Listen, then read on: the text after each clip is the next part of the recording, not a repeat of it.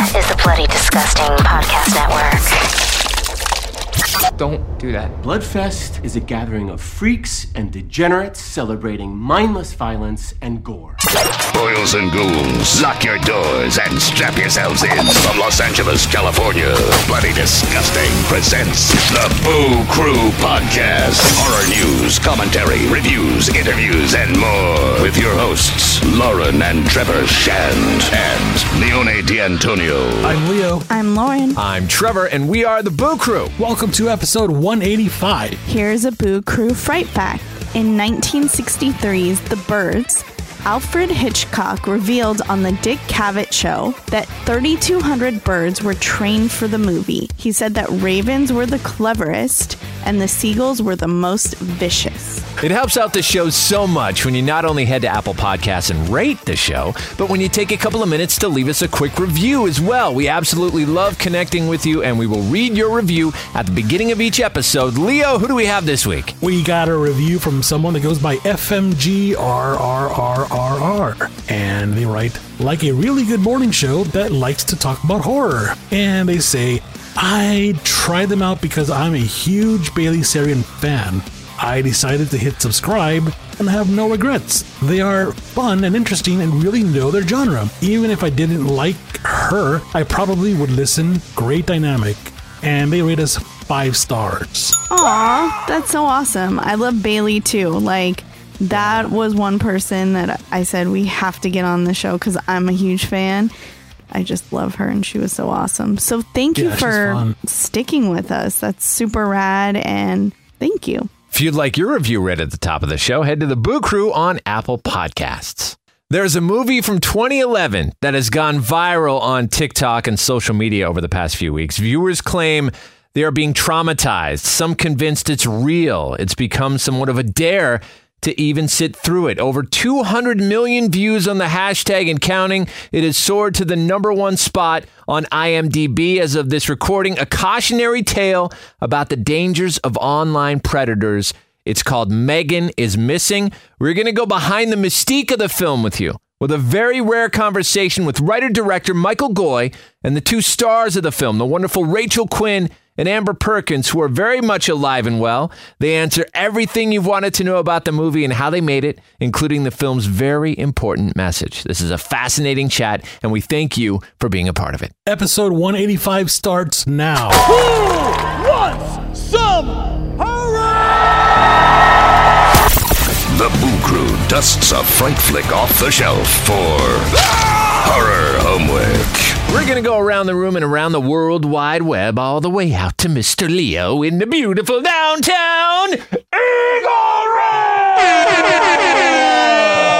To each highlight a horror flick to each other and possibly even to you that we consider a must see or perhaps worth the revisit, starting as usual with Leo. Greetings, you freaks and ghouls.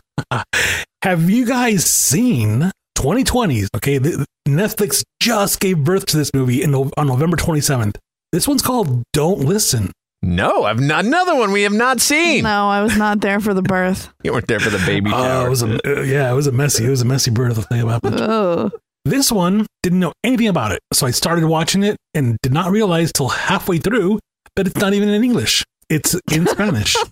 how do you not realize Because- that? I thought you were going to say, I realize it's not a horror movie. I don't know. yeah, I was watching the Cuddles Network. Oh, oh, cuddles. That sounds Oh, cute. yes. Our rom com network we're going to start. Cuddles. Rom com on demand. Ugh. The Cuddle Network. It'll just play You know- the notebook 24 Tonight 7. on Cuddle, the notebook followed by The Vow. I'm so down. Sign me up for cuddles. And after Titanic. I don't think you want to cuddle to that. No? Isn't that a love movie? It- yeah, It but is, they totally so many is. people die. I mean, I guess it's a love story. Spoiler story. alert. I'm sure I spoiled U.S. history for a lot of people. Anyways, continue, Leo. I'm sorry. We're just like, no, no, this movie, no, but you know the funny thing about this, Lauren, is that I'm watching it, right? And the lips are actually moving almost with, you know, the language. So I'm thinking, oh, English speaking actors, um, you know, it's in English, right? And realize there's something weird with the lips, right? And then I looked into it I'm like, oh, it's a Spanish movie. So I, I was actually watching it with English, you know, dub translation, whatever, you know. But oh, okay. uh, it, it played just fine, though.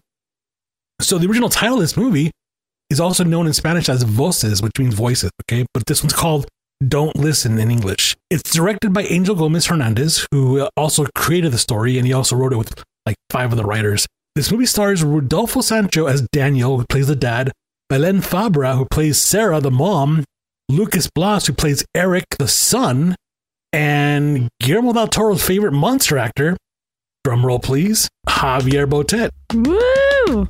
playing some creepy ass ghosts. So this movie unfolds with Daniel and Sarah, and uh, they have a nine year old son, Eric, and they've just moved into a new home, not knowing that the neighbors call it the House of the Voices.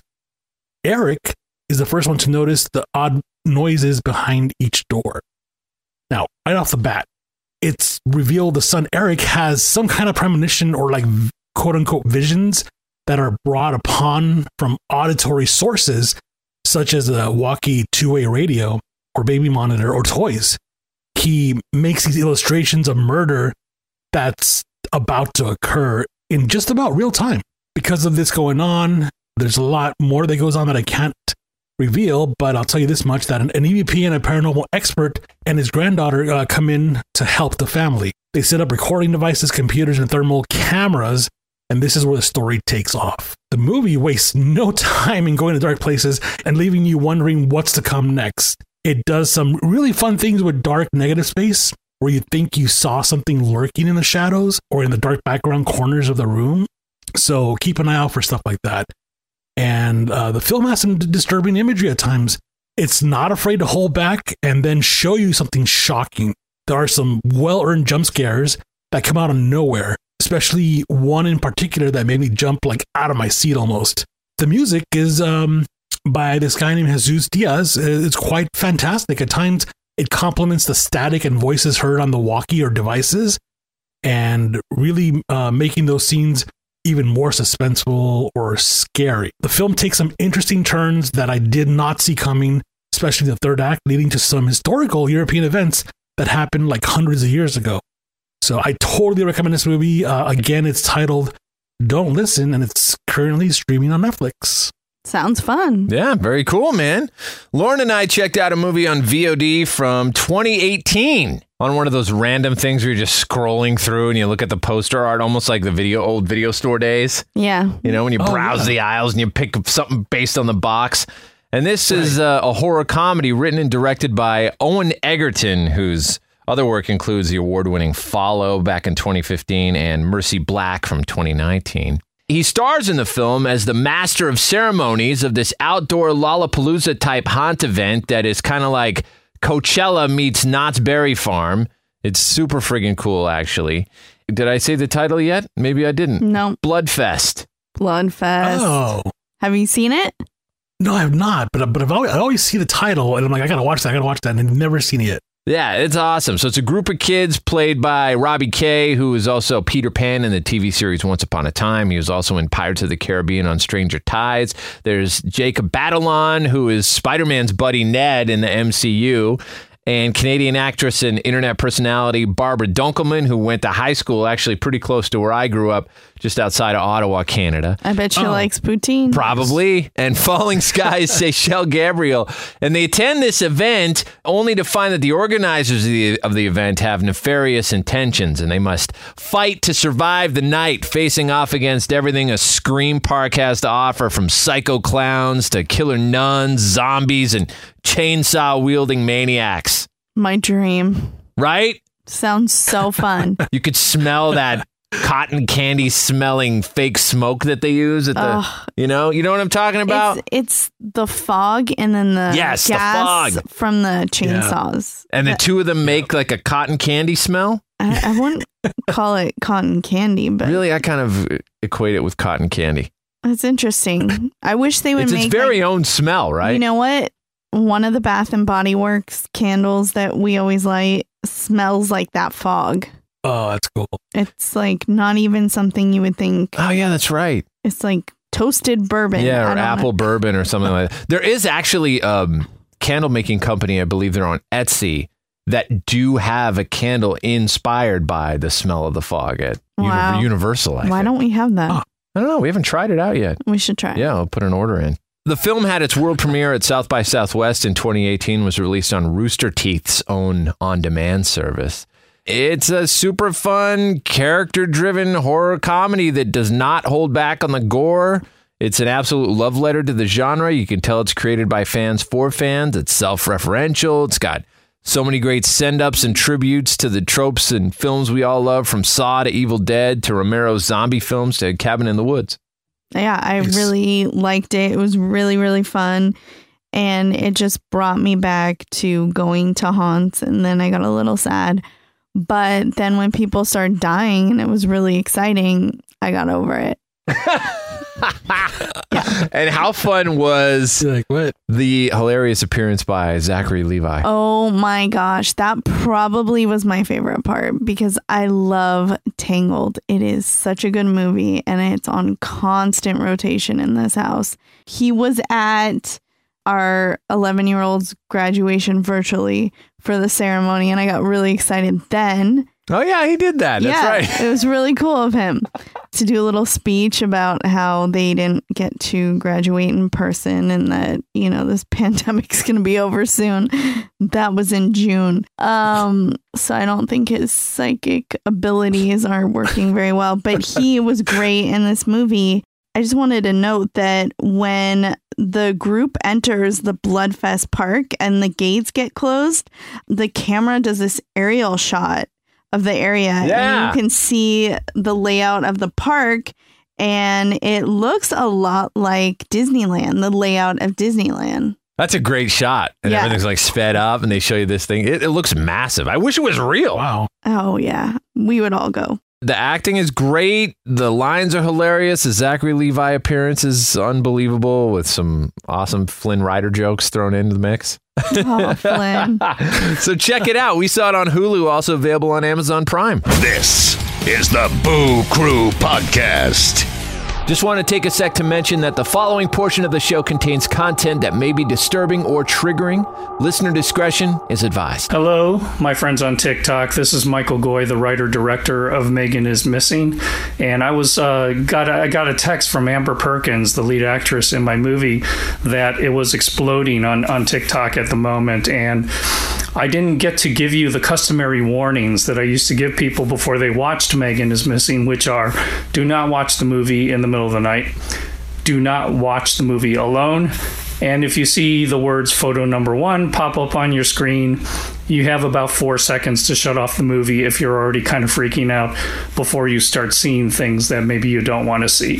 So, apologies to those who are already posting about how the movie has freaked them out, but fair warning to those of you who are still contemplating watching the film. Thanks. Go ahead, scream. That's all we need. Another victim crawls onto the gurney for a Boo Crew autopsy. Joining the Boo Crew via the Speakeasy Studio are three incredibly compelling storytellers. Rachel Quinn is an accomplished actor and dancer. She's starred in everything from commercials to features. She's been award nominated for her work in stage productions, starred in 2010's multi award winning short film Kaka Nirvana, and the five time award winning web series Squaresville. Also here with us, the amazing Amber Perkins, who appeared on the multi-award winning series Still Standing, Seth Rogen's award-winning comedy Drillbit Taylor, among other features and projects. And finally, writer-director Michael Goi. He has won multiple awards for his work as cinematographer in things like 2014's The Town That Dreaded Sundown and the iconic American Horror Story series and Scream Queens. He's been nominated for five Emmys for everything from Glee to My Name is Earl. His credits as a director include Pretty Little Liars, Nashville, Swamp Thing, Charmed, Chilling Adventures of Sabrina, 2019's Mary, starring Gary Oldman and Emily Mortimer, and so much more.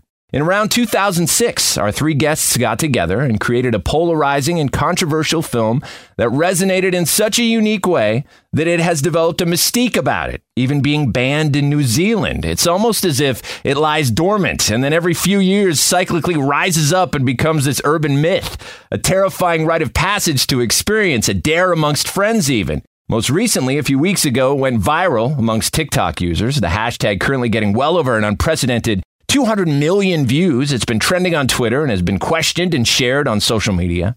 A film shot through the lens of found footage is a cautionary tale about the dangers of online predators called Megan is Missing. We are honored to welcome its writer director Michael Goi and its stars Megan herself, Rachel Quinn, and her best friend, and the one we truly take this harrowing journey with, playing Amy, Amber Perkins. Woo! Thank you again so much for spending some time with us today. We are thrilled to report you are all very much alive and well.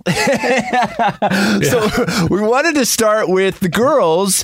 What do you guys think of all this recent attention on the film? It's been uh, insane. I got a message one day just saying uh, people were talking about it on TikTok, and out of nowhere, it just exploded. It's it's been insane. Um, it's it's weird because it's been so long, and I know we have like little like spurts of things like this happening, but this is a whole different thing. It's been it's been really cool, you know, and um, to have a platform to actually say things about not just things like this going on, but other things happening is is kind of awesome. Rachel, what do you think? Yeah, I mean, I I'm in the same boat. I've just kind of been surprised every time that it's had a resurgence. I'm not on social media, so when it all came up on TikTok, I turned to Amber and I was like, "Do you know what's going on?" but um, it kind of makes sense to me now. I think it's really especially relevant now with most of us being locked down at home and kind of confined to just the internet, and all of our interactions are kind of limited to digital and via online. So I completely understand why a movie like this becomes so relevant in a day and age like this. And the message only becomes that much more important. Also, I mean, the integration of technology is even got even further since when this film was Yeah. made, which is incredible. It's such an important part of our lives that we all deal with. Has the three of you stayed in touch regularly since the making of the movie?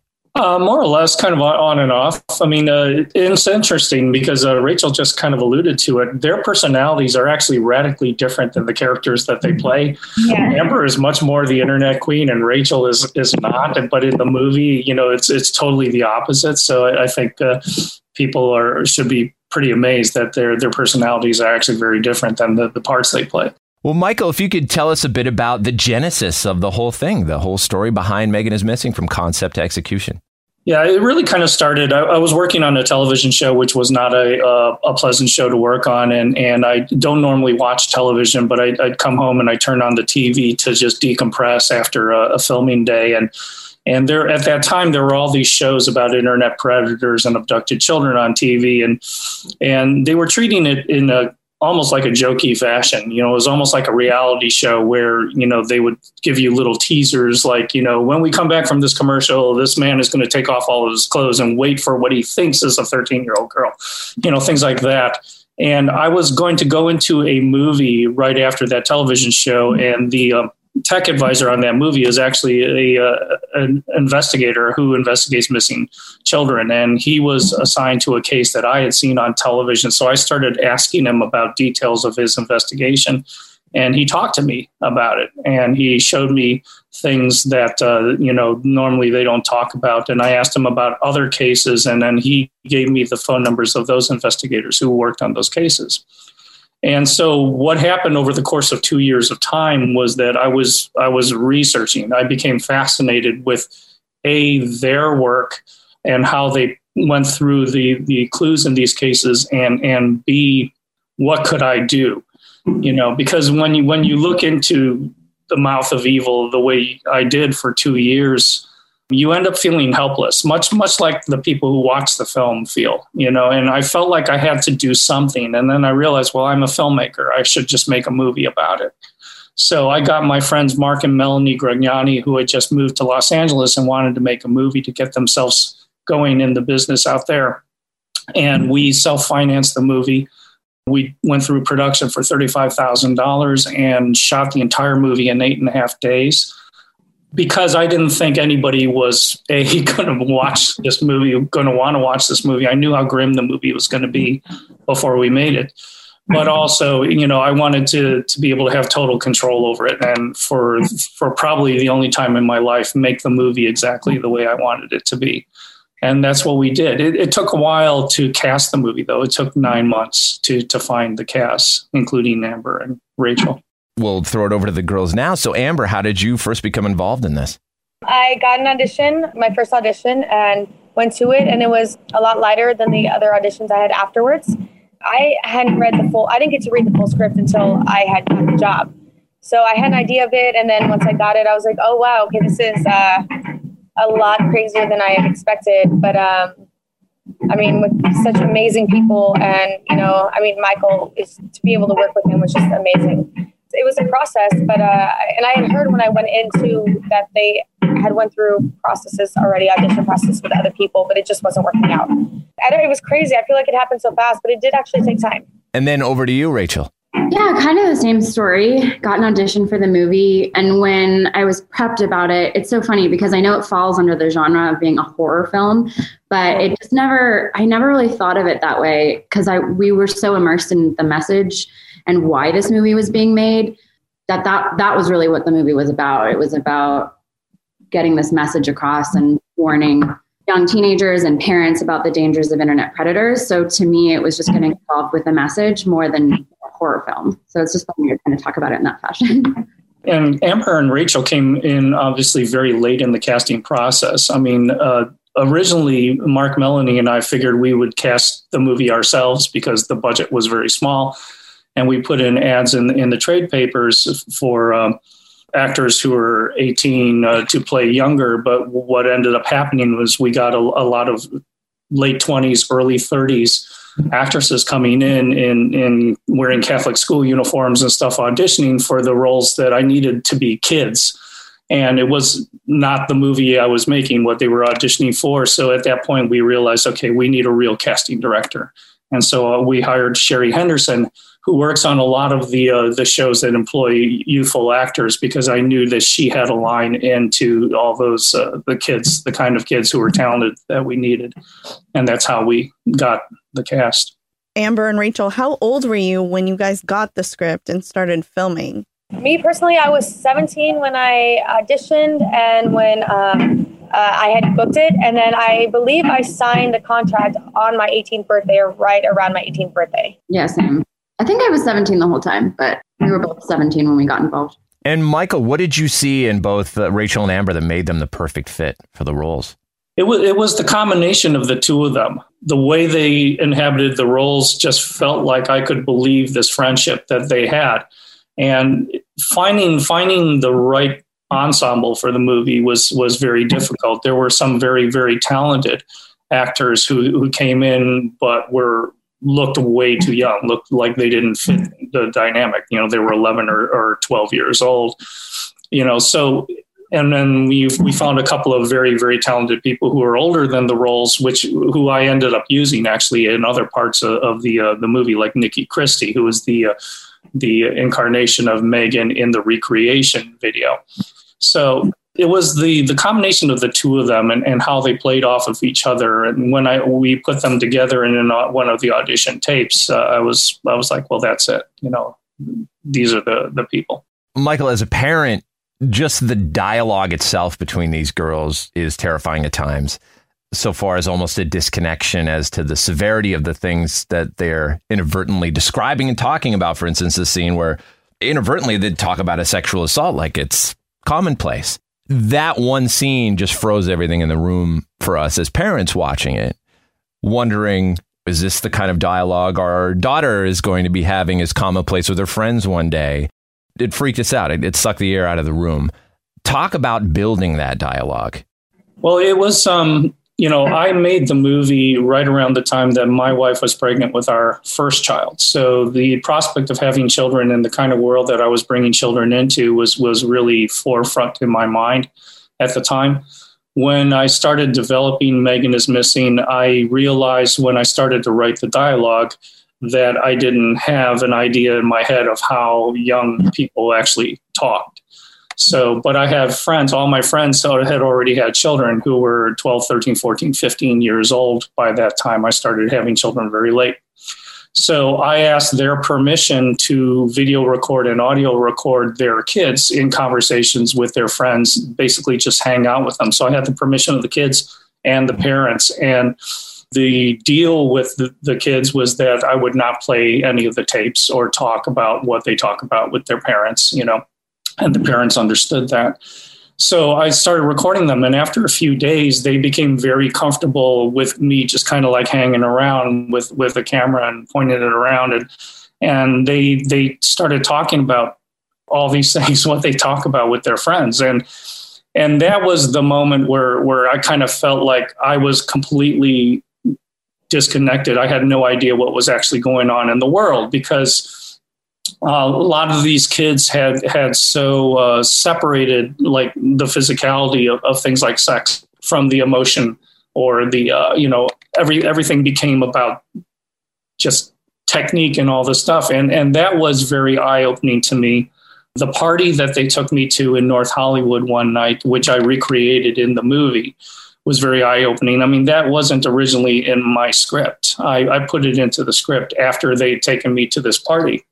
And I saw all the random drug use and, and the casual sex and stuff going on there. So everything that that Rachel and Amber and a lot of the other kids in the movie say was actually transcribed from those tapes there's very, very little of anything that I, I just kind of wrote as original dialogue. Most of it I was copying off of those recordings. Unbelievable. Now, Rachel, was that scene of dialogue in particular challenging to handle? When presented with the content, yes. But like Michael has explained, it was all taken. It, was, it, it came across very natural the way that it rolls off the tongue, the way that I think that Dave would speak. I mean, we, we weren't that far off at that point in our lives from how old these kids actually were. Right. So um, it did feel a lot more natural to me. But the content, as I'm sure comes across to you too, is quite shocking. Yeah, no, definitely. And Amber, you girls have such a fantastic chemistry on screen. What was it like to build that together? And were there any moments that came out of improv or playing off each other? Uh, yes, for sure. Um, working with Rachel was amazing. We just happened to click it was awesome. That doesn't happen a lot in general in life, even with people you work with um, at any kind of job. But um, yeah, I think my favorite scene, which which part of it was improv, the last scene right after you know the burial, talking about their life and what they want to do, and they sing the whole Baby Shark song or whatever. That's before it became super popular. I were we're doing that, and uh, there was more to that that wasn't put in. But and then we went into the scripted part. We like kind of transitioned to the scripted part. That probably has to be my favorite scene. But yeah, we just, I don't know, we clicked. I think so. I was so lucky to get to work with her because it just felt so natural. She felt like my friend. Let's talk a bit about the production itself. Was it shot chronologically, or what was the first thing you guys remember shooting? Feels like it was very chronological. I mean, uh, my last scene was the basement scenes. So, as far as I'm concerned, it felt like it was pretty much, pretty much in the order. Michael, was that a goal for you to do that? Largely, yeah. There were there were a couple of things that we had to shoot out of order simply because of uh, of uh, location issues, but uh, largely I was trying to keep it in chronological order. I will say that there, um, you know, we were limiting shooting days because of the ages of, of some of the the kids in the movie to about six and a half, seven hours a day. You know, our longest day was 10 and a half hours, and we did 32 pages in that day because I was able to stagger the actors. So the fact that all of these actors just knew the script forward and backward really enabled me to to move that quickly. And uh, you know, a lot of a lot of the conversations that Amber and Rachel had in the movie were sh- were shot in in that day. The the computer chats. Oh yeah, I was going to ask about that. What were the mechanics of creating that illusion of the girls speaking into the webcams and having them converse with each other and then speaking to Josh and everything? It was crazy. Um, because of how it was filmed. And it kind of felt like it was a little bit of ahead, ahead of the times because people weren't so much video chatting at that point. Right. Um, so Michael already, it reminds me of like The Simpsons where they they always seem ahead of the game. yeah. Michael felt like this kind of way. It was different because I, now I'm more used to doing this kind of thing. I wasn't at that point. Yeah, we would. I remember when some of the things, like even when Josh was talking, the character Josh was talking to us or whatever, he would be in a different room and we'd have a little earpiece to hear it it was completely different. I think I would feel more used to it now just because it's what we do. So, Rachel, were, were people actually on the other end of the webcams or were they literally just feeding it? Were you guys just staring at a camera, filming your scene, and was the audio of the other person being pumped in through your ear? I don't think we saw the other person, did we? No. I don't remember that. Yeah, we just had the we had the earpiece. But I mean, it's it, like Amber said, it was ahead of the times. It wasn't something that we were doing on, on our own lives on a regular basis. But within the course of the movie and doing it for hours at a time, it, it felt pretty natural. And, you know, we were in a real house setting. It wasn't a stage. So everything was was made to feel very comfortable and natural. So yeah, and that that's the uh, the amazing thing about the performances that they they gave is that they they at no point could they see each other. They were looking into a camera. I had two uh, cinematographers, one with each of them, and I would choose which one I would be with. But we were shooting them simultaneously while they were talking, and then piping the sound to them, but they couldn't see each other. Now, I, I subsequently was cinematographer on a, a web series called uh, Web Therapy with Lisa Kudrow and uh, all of that is supposedly done in web chats also but we had you know monitors set up in front of the lenses so that the actors could see each other and react off each other. But in megan is missing they did all of that without ever seeing each other. Oh that's wild. Being a parent this was a really hard movie for me to watch for him as well. What was it like amber and rachel showing your parents the movie when it was done? Did you watch it with them? Do you remember that experience you go first. I mean, they were very well prepped. So, right. So, like from the time that we got the audition to the time that they saw anything being filmed, they were very well aware. We wouldn't really have even done this without their permission. So, everyone was on board for what this was. It was obviously very hard to watch it. I think my parents watched it one time and they were like, I'm, I can't watch this again, which I totally understand, especially now that I am a parent. It's been a while. They, I mean, they were really supportive. And again, everyone was on the same board and same page about why we were doing this and understood the importance of the movie. So, yeah, completely agree. Uh, we also, our parents, our, our moms at least, were on set during filming. So they already had an idea of what was going on. I remember the last 22 minutes that we were filming, both of our moms were like, we're walking away. And so they're, they're like, we're to go for a walk. And they went for a walk because it was a lot to handle to hear. They didn't see it, but to hear it. But yeah, they my mom was the same way. She saw it and she's like, okay, yeah, like I I, I don't need to see it again. It's it's all right. Um, I I love you guys and I understand why this was done, but I can't. I can't see. Even my own sister, she's like, "Please do a comedy next time." This hit me hard. we were very involved. Like our our parents were very involved, and like Amber said, especially our mom, which I'm now in retrospect so grateful to Michael for not only allowing that, but pushing for that, so that our parents were there, not just for their own sake, but for us, so that yes. everyone had a support team on site. Yeah, that was that was a requirement um, before before we signed the kids' contracts or before we had the parents sign the kids' contracts. I made it clear to them that they needed to be on set, the parents every single day. That one parent had to be there, not a guardian, not a babysitter, but an actual parent. And if if their child showed up without without one of their parents, then I was not going to shoot them that day. You know, those were the rules. So you know, things you know, and, and like when we were shooting the party scene, at one point I, I kind of like zoned out and uh, had to walk outside the uh, the location for a second and think because uh, one of the parents came up to me and said, "What's wrong?" And I said, "I, I realize that I'm I'm asking."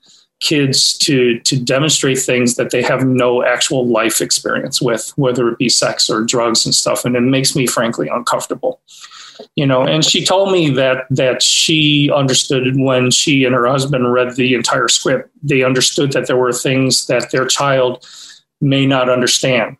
But she said you know the kids trust you and they will ask you about it and they will tell you if they just do not want to do something you know so so i was like okay all right. You know because it, it was it was that f- sudden weight of responsibility of of not only making a movie, uh, a powerful movie, but affecting people who are performers, you know, their lives as they go forward. Now that makes sense.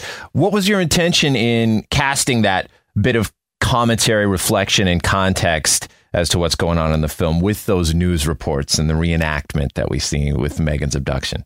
Well, you know, I mean, it, it comes off, I think, in retrospect, as being maybe overly critical of, of news and media. I, th- I think news and media is very helpful in a lot of cases. In uh, some cases, um, I feel like the the need to have kind of proprietary uh, news uh, that nobody else has is, you know, to get ratings or customers or whatever it drives things in a direction that is less helpful. I remember seeing one uh, video of a, a, child abduction taking place, and it was so surrounded by graphics and uh, logos and, and everything. And they're asking people to help if they've seen anything. And I was thinking, wow, I'm so distracted by all the, the chyrons and everything around it that I, I'm not even focusing on what's going on. And that was the, the point of doing that, that section where we remove all that and then we show the, the, the raw footage and we, we zoom in on it so we know what it is that we're talking about. So, I think the the media can be extremely helpful, but also, you know, in the quest at that time, I think it's getting better now, but at that time, most of the missing children reports on television were cute white girls. You know, if if a, a black boy in, in South Los Angeles went missing, you didn't see that much on television about and certainly not like half hour specials about the abduction of this boy or whatever. And at that time, almost 50% of abducted children were actually boys, but most of them are, are minorities and, and just didn't get the kind of airplay. So that was part of the point I was making with Megan Missing also when I cast it. Because I sit on, on the, the board of, of many diversity committees in the industry and people question, well, why why are the the leads cute white girls? And I told them it's because that's what people are used to seeing, and I need to to tap into what they're used to seeing every night on the television when they sit there and turn it on in order to take them where I want them to go. You know, so it was and there was a lot of calculation in that that process. The way you use negative space and not inform us of it until later is absolutely chilling. Talk a bit about conceiving that idea, particularly the moment under the bridge with Josh kind of looming in the background. Oh, yeah. Well, compositionally, I mean, uh, the, the great thing, the, the highest compliment I've gotten from a lot of kids is that what did did a 12 year old make this movie? You know, did somebody who knows nothing about filmmaking make this movie? Yes, absolutely. You know, because you know everybody who worked on the movie, um, you know, had professional experience and it was my fight to make the movie look like like nobody made the movie. Like you know at that time i had what maybe 30 or you know years of experience professional experience in the business. I wanted it to look like like this movie just kind of fell off the apple tree. So it was a fight to to kind of hold on to that. And so doing all those things which i had conceived of but still making it fit within the uh, the concept of nobody having made the movie was actually fairly difficult, you know, because I was trying not to make a clean composition of, of things that I wanted to have a, a creeped out feeling about. Ultimately, I preferred having things be messy and like the viewer could could find something. You know, if they search hard enough in the frame, they could find something as as opposed to having it presented to them. So it was it was a calculation based on what I knew I need to do compositionally to tell the story with what I felt I needed to do also to keep it real, keep it hmm. feeling real. That said, talk about your decision to make that final 22 minutes or so an absolute nightmare. The Boo Crew will be right back.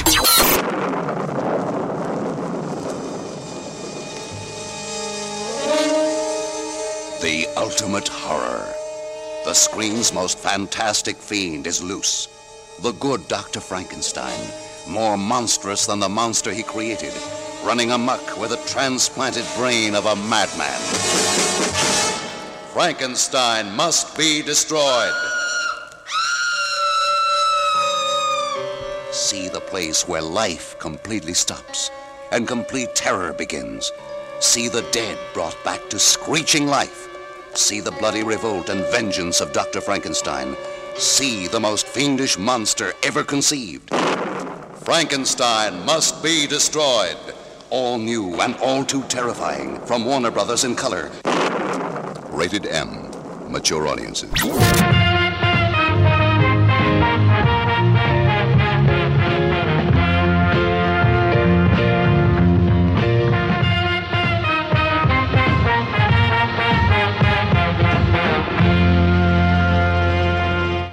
That said, talk about your decision to make that final 22 minutes or so an absolute nightmare. Well, I wanted the audience to to be holding out the Hollywood hope that at any second the the uh, helicopter uh, you know xenon light would turn on and there'd be a blast on the the megaphone saying freeze and and everything would be okay. And I wanted them to hold out that hope until the sinking feeling arrives that there there is no hope that that's just not going to happen. So it was always a plan to to dig the the grave in real time.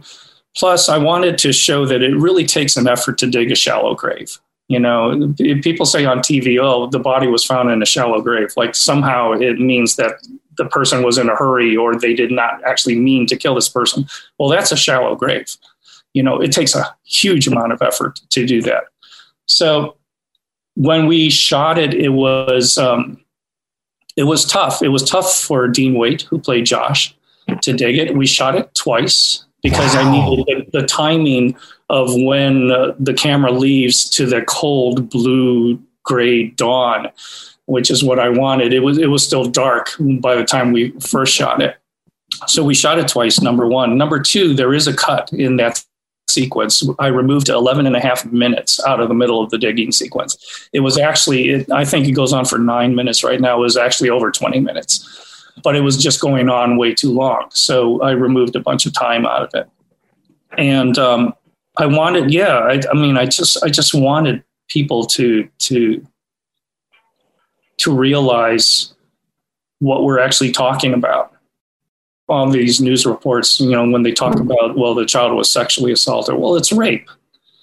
It's rape. It's it's it's. There's nothing, you know. It's not sexual or anything about it. I mean, it's it's, it's a violent assault on a child, and that's what I, I wanted to show. You know, and at the end of the movie, I wanted to show what it actually takes to kill somebody.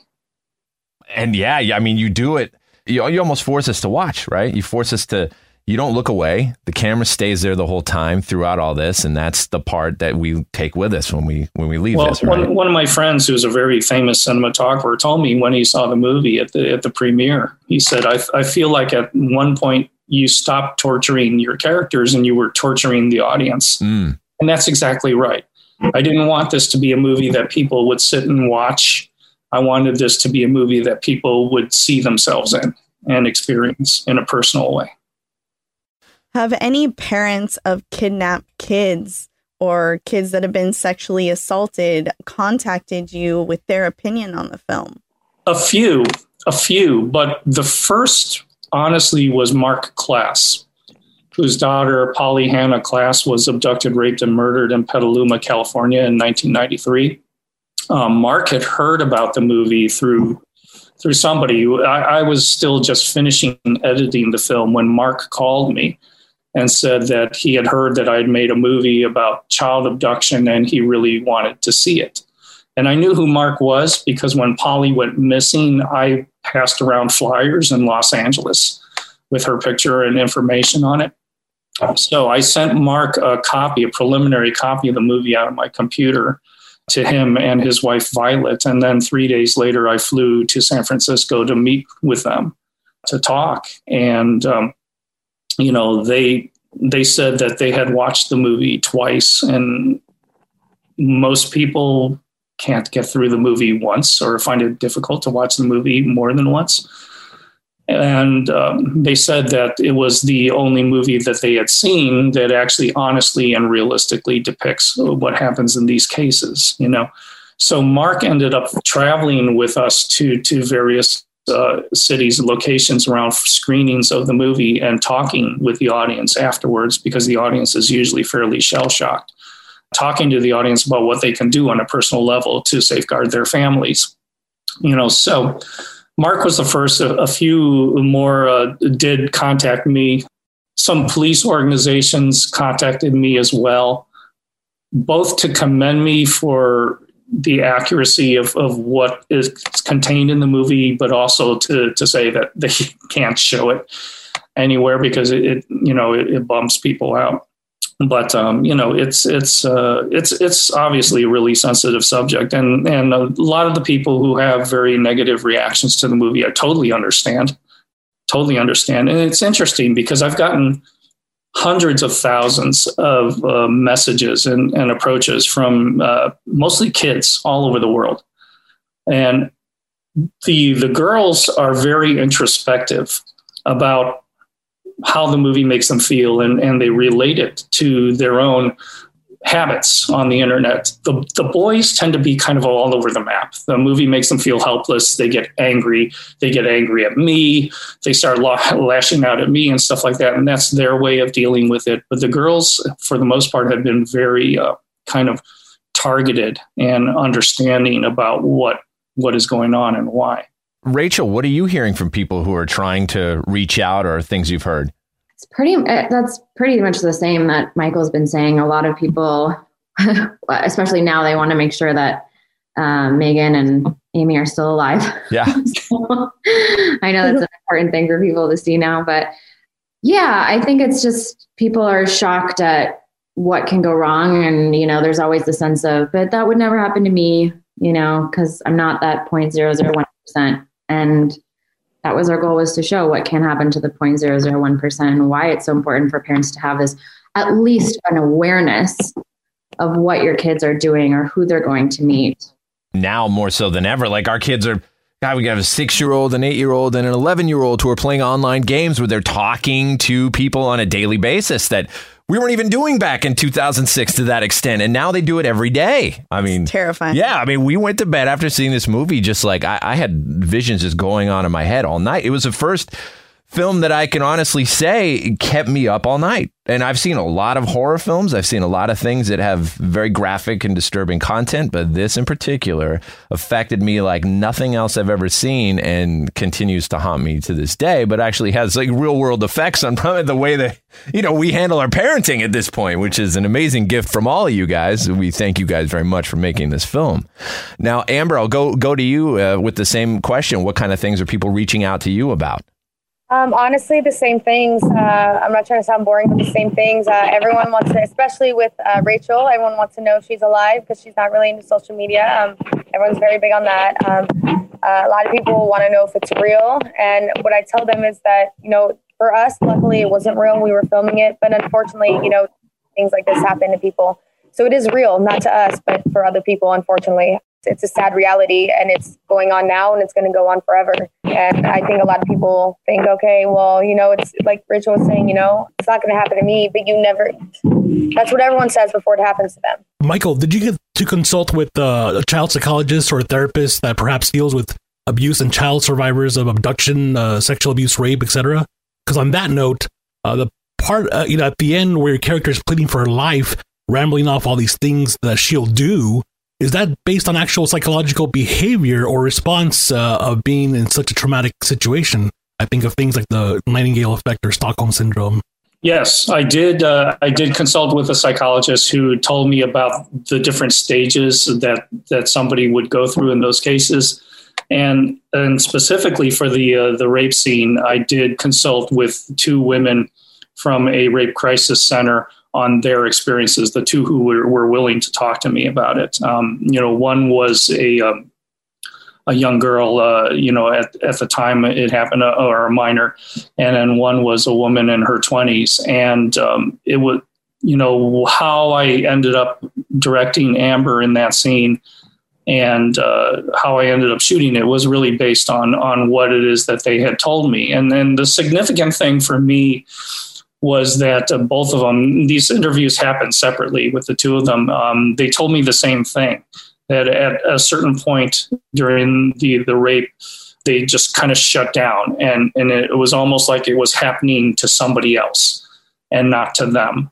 And it was the only way that they could mentally deal with it at that point was, was to tune out of it. And, you know, it was really important to me. That was the one thing I wanted to get across that tuning out that loss of innocence and stuff in, in that that scene. And and uh, it was i think one of the only scenes that we shot uh, i think we shot it six times amber six or seven times. You know normally we didn't do that many takes on on stuff but you know it was really me trying to capture that that feeling on her face as this is happening because that that was kind of the whole point of it. And I think we I ended up using take two as as I recall because it, you know what what you did uh, Amber in, in that that scene and and everything was just really great. The only thing that I didn't like about that that one, which is why I ended up shooting it again after that, was was the amount of blood on Dean's uh, hand. Because when when he put his hand off screen, I accidentally put too much on there, and then we couldn't get it off by the time he put his hand in, into the frame. But at the end of the day, I was like, you know what? The performance is is just so great and take number two. I'm going to go with it. Let's go to you, Amber. I mean, your performance in the whole second part, you have to go to extremely immersive places as an actor, and the way you dealt with the material is so effective. So, talk about the challenges of filming that. It was wild, and to be honest with you, when we first went to our screening and we had a Q and A afterwards. Um, someone asked how many times we filmed that scene. I was like, once or twice. And Michael was like, no, we filmed it quite a few times. And I guess I had kind of checked out, to be honest with you, uh, from that scene after filming it. But I do remember him specifically telling me, uh, you know, um, it's, you know, it's happening to you. And then it's kind of like, kind of like your soul just leaves your body. Like you're just not even there anymore because it's just so much trauma happening to you. And that's when I realized, okay, so like I, you know, it's just like giving up basically. Like you see it in her eyes, just completely giving up that was definitely crazy. I'm not gonna lie. It it, it was I, I was so lucky to work, you know, he, he made sure to only have a couple people in there when we were filming and like most everyone was out. It was it was the smallest amount of people I had filmed with during that entire film in that room. But um and Rachel was kind enough she was done with her scene. She was kind enough to stay for like my scenes because I was like, please, like I I just want someone here. Yeah, it was uh it was intense. It was intense. And I it took me, you know, like a day or two to kind of shake it. I'm going to be honest.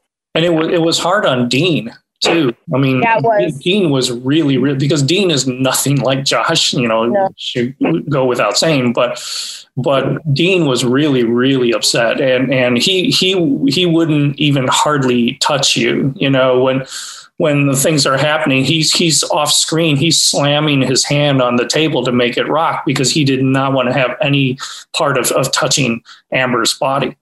So, uh, and every time I said, you know, let's let's do it again, Dean Dean would just dissolve, and and it was the only time he raised his voice. He was like, "Why? Why do we have to fucking do this again?" You know, he's so upset. How about the whole last part in the the barrel, Amber? How was that illusion achieved? Were you off site? Was it ADR? Was it voiceover? How how did they do that? Yeah, it was like an ADR thing. So I, I was actually in the barrel um, with some water, so it sounded like it slushed around. And the lid was on most of the way, but not all the way because, you know, need air. He basically just told me to kind of ad lib uh, while I was in there. And I thought I, I did what I would have done if I was in a barrel. I would have screamed and fought and then eventually realized that's not getting me anywhere. Oh, sorry. It's not getting me anywhere. And then I would have, I would have offered him anything I had myself, my body, my life anything just just to get out you know? I, I think that's what i would even do now if i was in that situation. I would scream and try to get help and if it didn't come i would offer him whatever i could. Right. I think that's what all of any of us would do. So n- none of that stuff a word for word wasn't all on the script. You were just kind of yeah. acting to whatever you felt.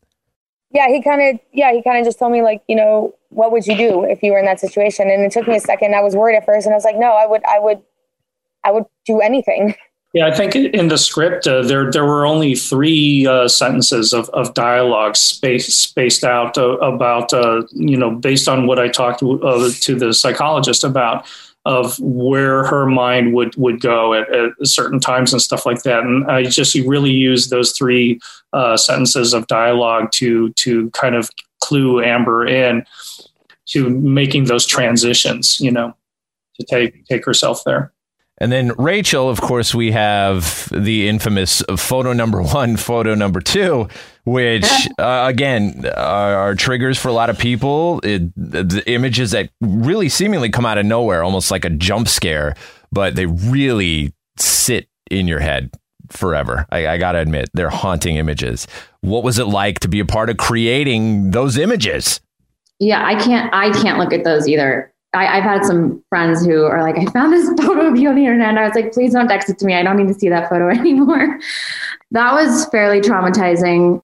Obviously, I did not have to go through, you know, hours of shooting being in a barrel or a rape scene like that. But that was really physically uncomfortable. It, I mean, everything that I was actually in was actually the headgear thing, the torture device, and what my head and arms were in. And I mean, couple that with you know mentally where you where you go and what you realize you're portraying is just it's a lot.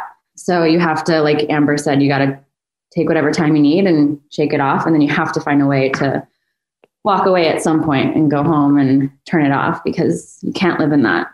Yeah, that that that was the big failing on on my part. That um, because uh, Rachel uh, Rachel, everybody knew that everything was based on on real uh, research, on real surveillance videos, photos, you know, news reports, and everything. And she had asked me if if she could see uh, one of the photos that that inspired a photo. I think this was during the sixth day of shooting before we we were going to shoot the, those scenes, so she'd have a better idea of what was going to be involved in it. And um, I, you know, I I tossed it around in my head for a long time. I was like, no, no, I can't do that. And then, I, I agreed ultimately to show her one in a tremendous lapse of of uh, you know of what I should have been doing. Um, you know, and I, I showed her one and, and she just froze. And then, and then you started to cry.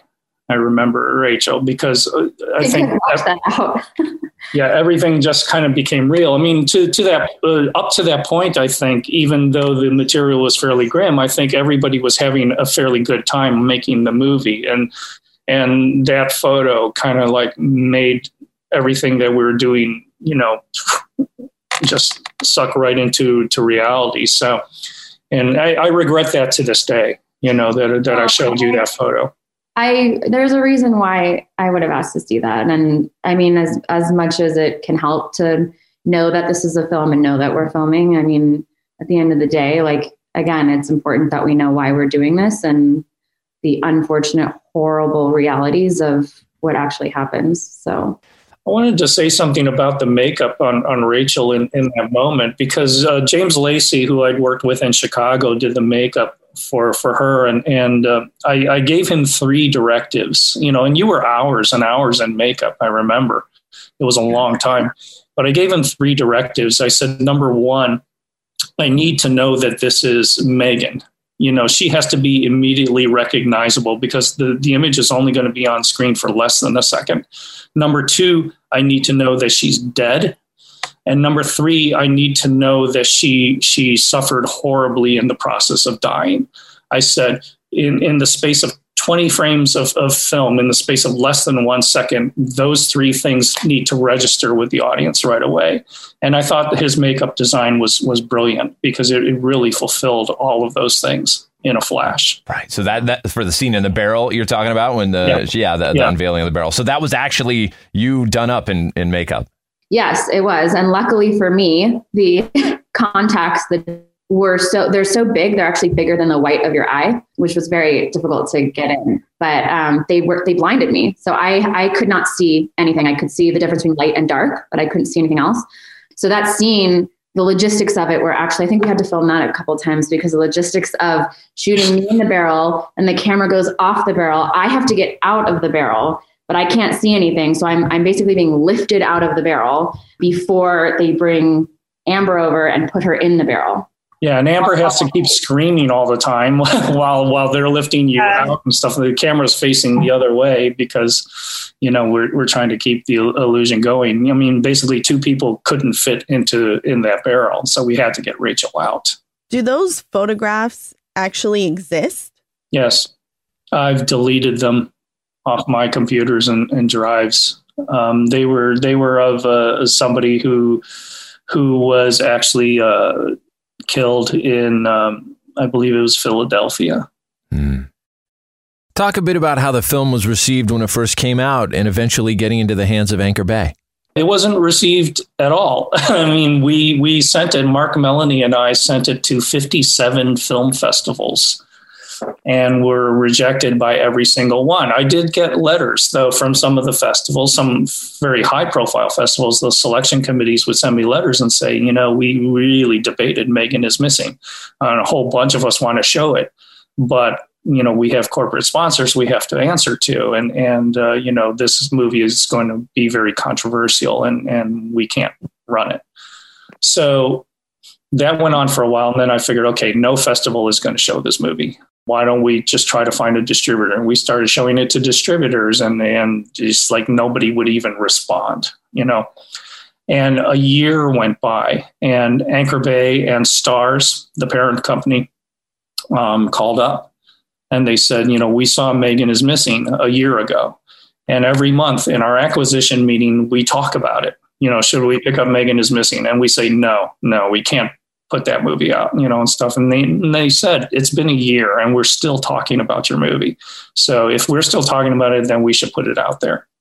And so that's what they did. They they put it out there with no, no really no advertising, no no fanfare, no push or anything it ended up on uh, Netflix as a part of, of a package of films that, that came from Starz And it took about two or three years. Um, you know, some kids uh, found it and then they started talking about it. And that was kind of like the first wave of uh, rentals, what happened on Netflix with kids who found it over there. Has there been any anything that's arisen out of the recent attention as far as people asking for either a sequel or remakes or any sort of thing of the like to continue the story?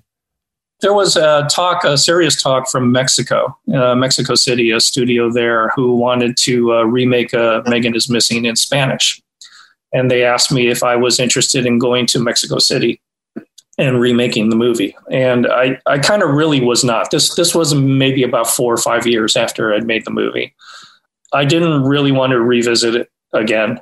I told them at that time, you know, if you want to do your own remake, you know, we will we will give you the the rights to using the title and stuff like that. But they they didn't want that. They wanted me to go do it. So, and I didn't want to do that in this last wave of attention from TikTok, uh, there we've been approached by several distributors for different territories like Germany and Asia and things like that. But there's a, a, a, larger distribution chain that's already involved in it. So you know we we have to sort out you know what other territories we can give the rights to. Gotcha. Yes, Michael. I know that these very dark, evil stories are what ignited your passion and drove you to tell the story and make this movie. Have you considered uh, making a follow up to this movie, not necessarily a sequel, but perhaps more on the missing kids that end up sex trafficked or slaves in the wake of uh, Epstein news in recent times, or perhaps exploring the whole conspiracy theory of online retailers and the overpriced furniture with code names, with names like Rachel and Amber, that kind of stuff, or or you know, it, it seems like even though these uh, stories, whether they are real or not, explode all over social media for awareness, but they seem to get buried in the mainstream press and simply not covered. Yeah, well, I mean, uh, you know, there was there was talk about, you know, do we make Megan is still missing? Um, you know, what what do we do with with this? Um, you know, on, honestly, the only angle on revisiting this for me would be to do something that that centers on the people that I originally learned about all of this from which are the forensics investigators, the the people who dive into the um, the the clues and and pursue these things. Um, you know, which which is why you know Marc Marc Klaas, uh, what he's done with his organization, the Klaas Kids Foundation, is really um, of vital interest to me. And actually, anything that I had made on on Megan is Missing went to Klaas Kids Foundation. But uh, I, I, I think you know that would be the way that I would even remotely think about revisiting this is to do it from the perspective of the people who have to to figure these things out and, and piece together the clues. Because the work they do is is just so important and takes a, a toll on you emotionally it takes a huge toll on you emotionally you know and I think they are they are a little bit unsung honestly yeah, much like the uh, real life Slenderman case in Wisconsin, this film serves as a wake up call for the kids that are consuming content online. But it's it's the kids, the TikTokers that are discovering this film and making it resurface from time to time. What are your thoughts on the disconnect between parents monitoring and kids consuming content online? What changes need to happen? Well, a lot. I mean, it's it's you know I remember years ago. It must have been like ten years ago when uh, an eleven year old uh, got a hold of contact information and wrote to me and she said you know now i understand what my mom has been telling me for the last two years i didn't understand it until i saw your movie uh, I'm 11 years old, and and and, so, and I was like, "What are you doing watching my movie? How did you get even access to my movie? Because the the places that are showing it have warnings all over about you know you have to be over the year 18 years old to to watch this movie." I said, "Do your parents not monitor what it is that you're watching?" And she said, "No, you know they basically leave me to to watch whatever I want."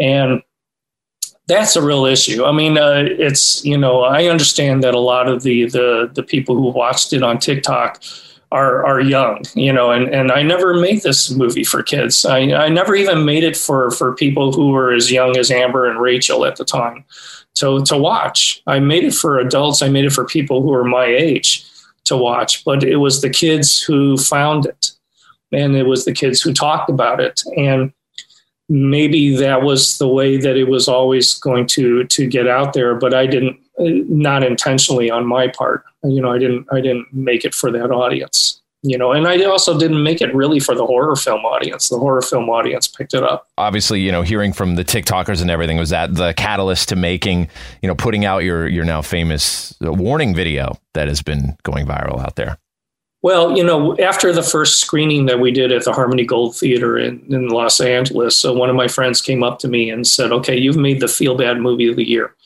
What you need to do before you show this movie is you need to give people a warning, you know. And uh, I think the next screening was at USC. Um, so I gave them a warning. I, I, said, you know, this movie goes into very dark subject matter, and I explained this, and they were like, oh, yeah, yeah, yeah, you're just trying to pump up your movie before you show it. And I was like, fine, just roll the movie. But you know, I did feel like uh, obligated at that point, uh, 14 years ago, to, to or, or 12 years ago, to to warn people about the extremity that, that the movie takes them to and sometimes after the conversations, like if Marc Klaas was there or something like that, I would run something else. You know, I, I think at, at USC, I, I ran a, a, a, Bugs Bunny or Daffy Duck cartoon before everybody walked off into the night after the movie. You know, because you, you need to kind of decompress a little bit. A lot of people do need to decompress after watching it. And I think we lost Amber. Oh, is she gone? Well, hopefully she'll uh, pop back on. Two set pieces I wanted to ask about whereabouts they were. One being that whole creepy dungeon, and uh, also the under the bridge scene where she has her teddy bear up behind the bridge, and we see that scene with Josh. Yeah, the uh, the creepy dungeon was actually a filming location. They they rented out for movies. It, it's uh, based in in a church in downtown Los Angeles, and it's been used in in a lot of uh, films you know, my wife is a location agent, so she knows where all these locations are. And she said, "Well, this this place could work for you." And it, w- it was a little more gothic than what I had originally intended uh, for that location, but but it it just had a great feel, especially when I thought, okay, we could just shoot this thing. We could just light it with a, a flashlight in most for most of the time, and it'll work. You know.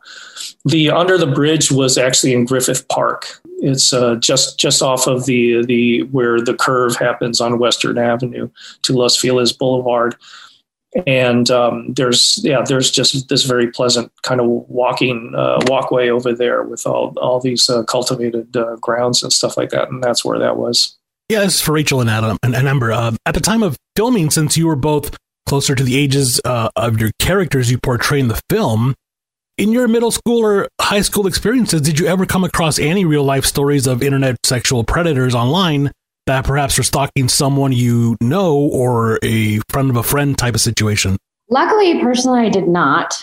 I can't say the same for some of my friends, but I, I really didn't have any personal experience with anything like this, although I knew from the news and you know other outlets that this stuff kind of did happen. So I, it wasn't a totally new thing in my world, but it wasn't something that was so close to heart or personal for me. So, Rachel, what have you been up to since? What are you up to now? Are you still acting? What can we see you in? I haven't actually. Um, I'm always happy to come back to talk about this film um, again because I'm so I'm so invested in everything that Michael made this movie for. Um, and like I said, especially being a parent now, it's even more relevant. Yeah, I, I, I really, I, like I said, I'm not really on social media and I'm kind of doing my own thing outside of the entertainment industry. And then, Michael, yourself, obviously, what projects are you currently working on? You've been a busy guy. Yeah, there's there's a lot. I mean, I just directed my sixth episode of The Rookie. I'm I'm here actually right now in Vancouver to direct Big Sky, and then I'll direct Kung Fu. My next feature is is just in the process of getting cast, uh, which is nice because I I wrote myself a comedy because nobody hires me to do comedy. They hire me to do horror and, and action and, and sci-fi and stuff, which is all fine and fun. But you know, I, I love uh, comedy, and and uh, so I, I, wrote myself uh, again based on a true story about the theft of thousands of Barbie dolls in a little town in America. Uh, I wrote a movie uh, called Guthrie, which we're, we're going to go into production in next next year. So that that'll be fun. I wish Amber was back here because I did want to say one thing about the performances. I mean, you know, when people criticize the movie, sometimes they criticize the performances, and and I have to tell you, you know, I've already said that their their personalities, Rachel and Amber, are radically different than the characters that they play. Number one, but number two, you know, Rachel came probably with the most acting experience. You know, certainly more than Amber did at that that point. You know, whether it be theater at school or, or whatever and what I was striving to get was the, the feeling like there was no acting going on at all. And sometimes people latch onto to that because it doesn't feel like like a polished uh, performance, which is exactly what I was trying to get. And they say, "Well, this movie really freaked me out uh, but the performances uh, weren't weren't great and stuff. Well, the movie can't freak you out if you don't care about the characters. You know, the fact that the movie freaks you out at the end end of the day is because these people feel real to you, and that's a, a tribute to Amber and Rachel and, and, what they did. And Amber just yeah, I think she popped Amber. back on. Yeah, her phone died, but um, I think she's trying to.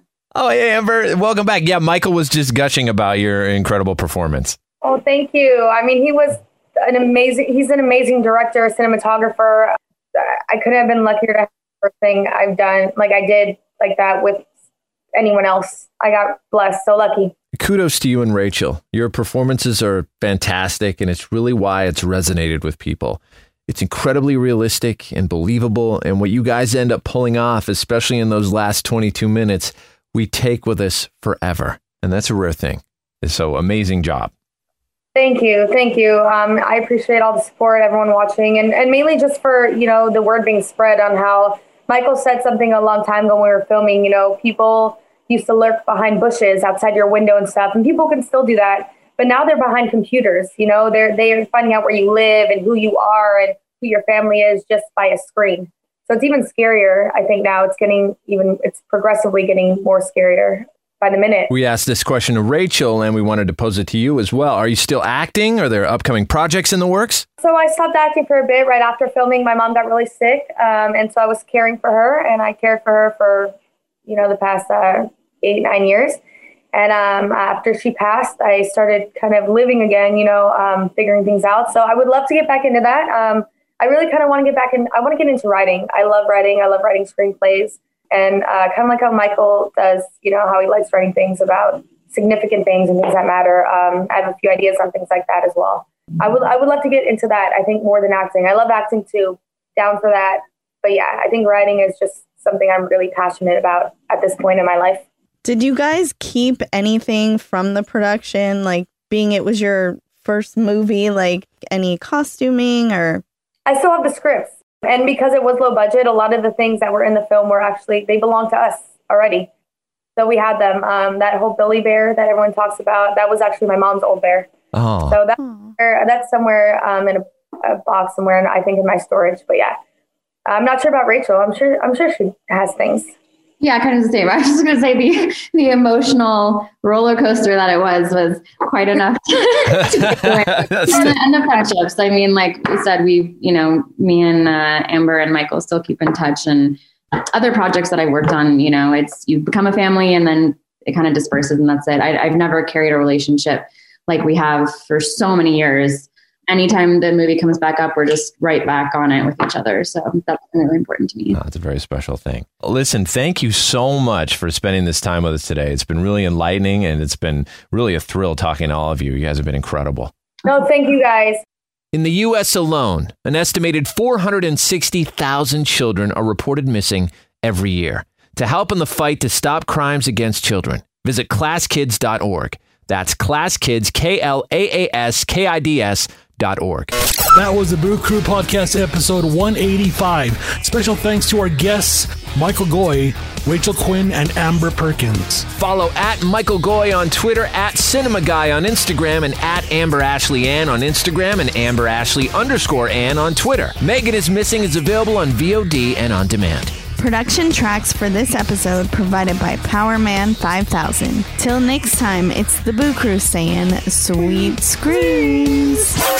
Thanks for listening to another episode of the Boo Crew Podcast. Haunt the Boo Crew at talesfromthebooCrew.com. Tales from the Boo Crew on Facebook and Instagram. Follow us on Twitter at Tales from the Boo. The Boo Crew is Lauren and Trevor Shand and Leone D'Antonio. The Boo Crew is produced by Lauren Shand, chopped and sliced by Trevor Shand. The Boo Crew is a TSP creation, part of the Bloody Disgusting Podcast Network. Bye. The Bloody Disgusting Podcast Network, home of the Boo Crew. For horror-centric interviews, SCP archives, weekly full cast storytelling, horror queers, genre commentary from an LGBTQ perspective, and creepy. For disturbing and terrifying creepy pastas. Listen free wherever you stream audio and at bloodydisgusting.com slash podcasts.